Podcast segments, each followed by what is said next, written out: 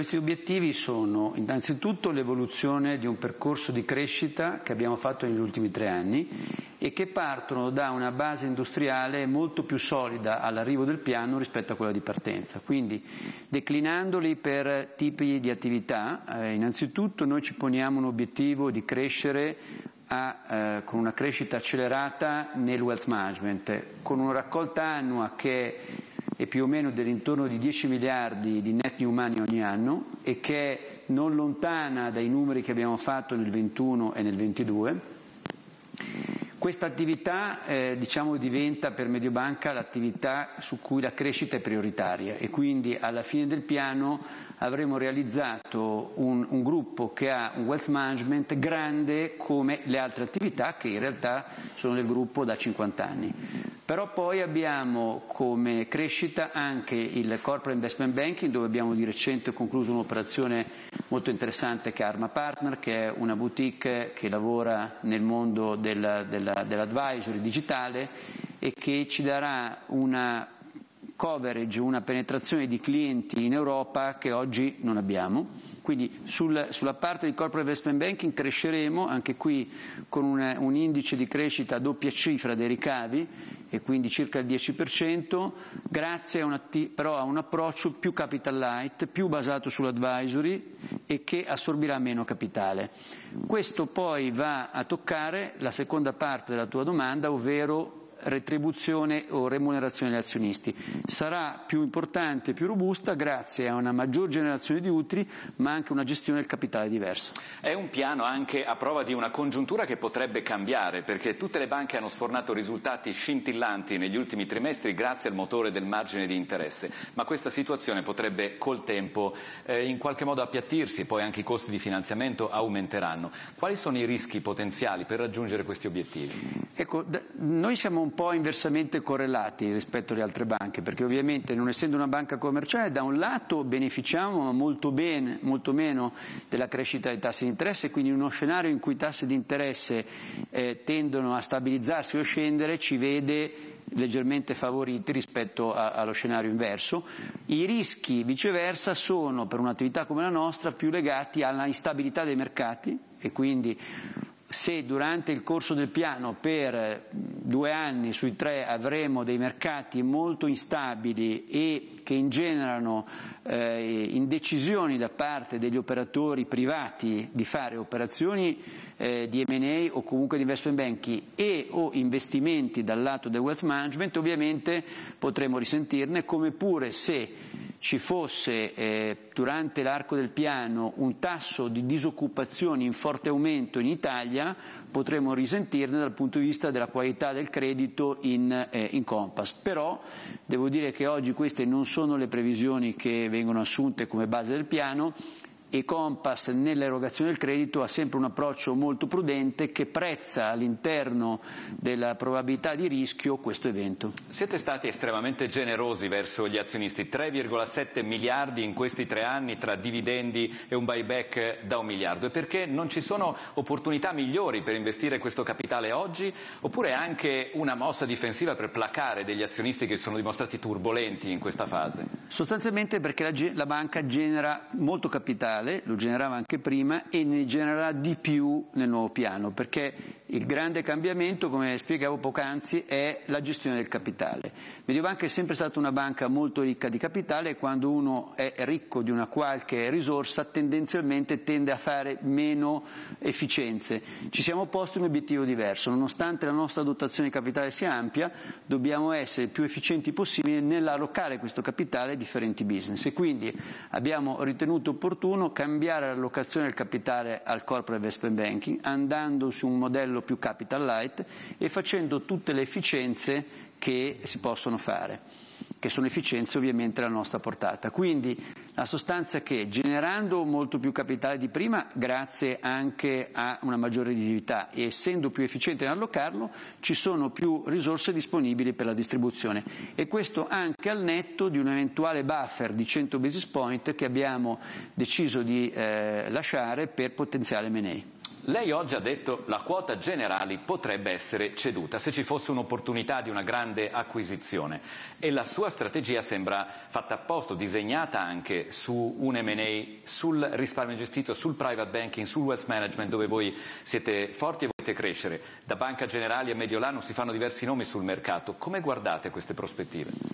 Noi guardiamo queste prospettive che oggi non sono reali oggettivamente con molta tranquillità partendo da un modello di business più solido e quindi quando eh, si rafforza eh, l'attività di wealth management e si usa di più il brand Mediobanca, il nostro piano si chiama One Brand, One Culture per questo motivo, ci porteremo, ci posizioneremo eh, molto meglio rispetto anche a eventuali eh, opzioni di M&A.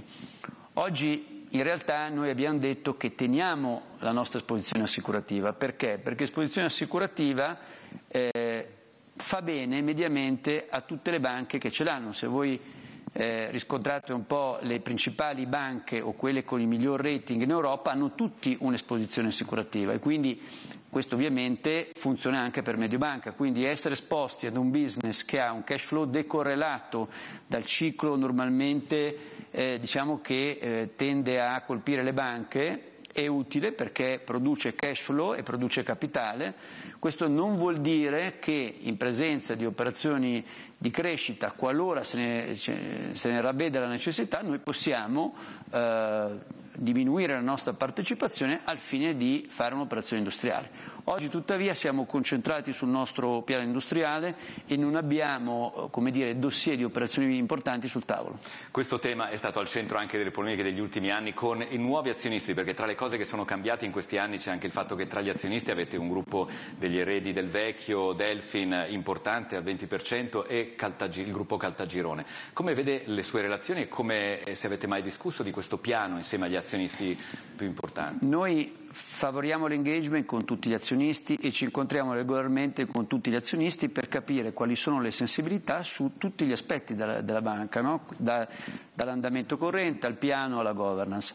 Poi ovviamente nel preparare questo piano abbiamo fatto una sintesi dei nostri obiettivi, di quelli che sono stati anche diciamo, gli, gli input che ci vengono dal confronto con tutti i nostri azionisti trovando una sintesi nel migliore interesse di tutti. Quindi dopo la presentazione faremo un engagement specifico con tutti gli azionisti sul piano.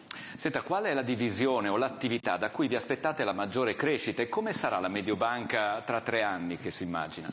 La maggior crescita la prevediamo da wealth management. Eh, la, la prevediamo da wealth management perché? Perché abbiamo consolidato un modello industriale che ha degli asset che diciamo, sono difficili da trovare combinati sul mercato italiano, ovvero abbiamo un brand molto forte, una cultura aziendale e un'offerta di investment banking che sono abbastanza unici. Quindi facendo leva su questi eh, asset eh, pensiamo che eh, la nuova piattaforma di eh, asset management, di wealth management che sarà concentrata sul segmento private e sul segmento premier che ridomineremo Mediobanca Premier, avrà delle opportunità di crescita, di recruiting e di sviluppo dei ricavi più forti di quelle attuali. Chi state cercando per rafforzare questa, questa, quest'area, il private banking, i banker? Chi sono le persone che faranno la differenza in futuro per il gruppo? Saranno eh, private banker e promotori finanziari di alto standing, di alta qualità, che sposeranno il nostro progetto, che è un progetto unico sul mercato e, e in quanto unico un progetto molto attrattivo. Che banca diventa Mediobanca Premier? Come siete arrivati a quest'idea di rebranding? Siamo arrivati perché Che Banca, che è nata come un progetto antesignano e secondo me lungimirante, perché noi abbiamo pensato a Che Banca prima del fallimento di Lehman, nella consapevolezza che una banca che si finanziava solo il sale dovesse acquisire un'indipendenza nei depositi, l'abbiamo fatta poi evolvere nel, nel, nel, suo progetto diventando da un deposit gatherer è diventato anche un asset gatherer e oggi è pronta a fare quel salto che vuol dire abbracciare non solo il brand ma l'offerta che già il private banking ha fatto a suo modo no? e quindi sostanzialmente non avremo un rebranding e basta, abbiamo un riposizionamento di Che Banca verso Mediobanca Premier che servirà una una, diciamo, un target segment più alto attraverso banker e promotori finanziari di grande qualità. Infine, eh, voi avete dimostrato credibilità realizzando gli obiettivi dei piani precedenti, di questi faceva parte anche l'esposizione internazionale del vostro business, la crescita all'estero. Questo sembra meno presente oggi. Qual è la sua idea di cosa dovrebbe essere Mediobanca in Europa e in generale? No, la Correggo sarà più presente eh, nel piano perché abbiamo dato degli obiettivi in cui i ricavi di CIB andranno a superare il 50%.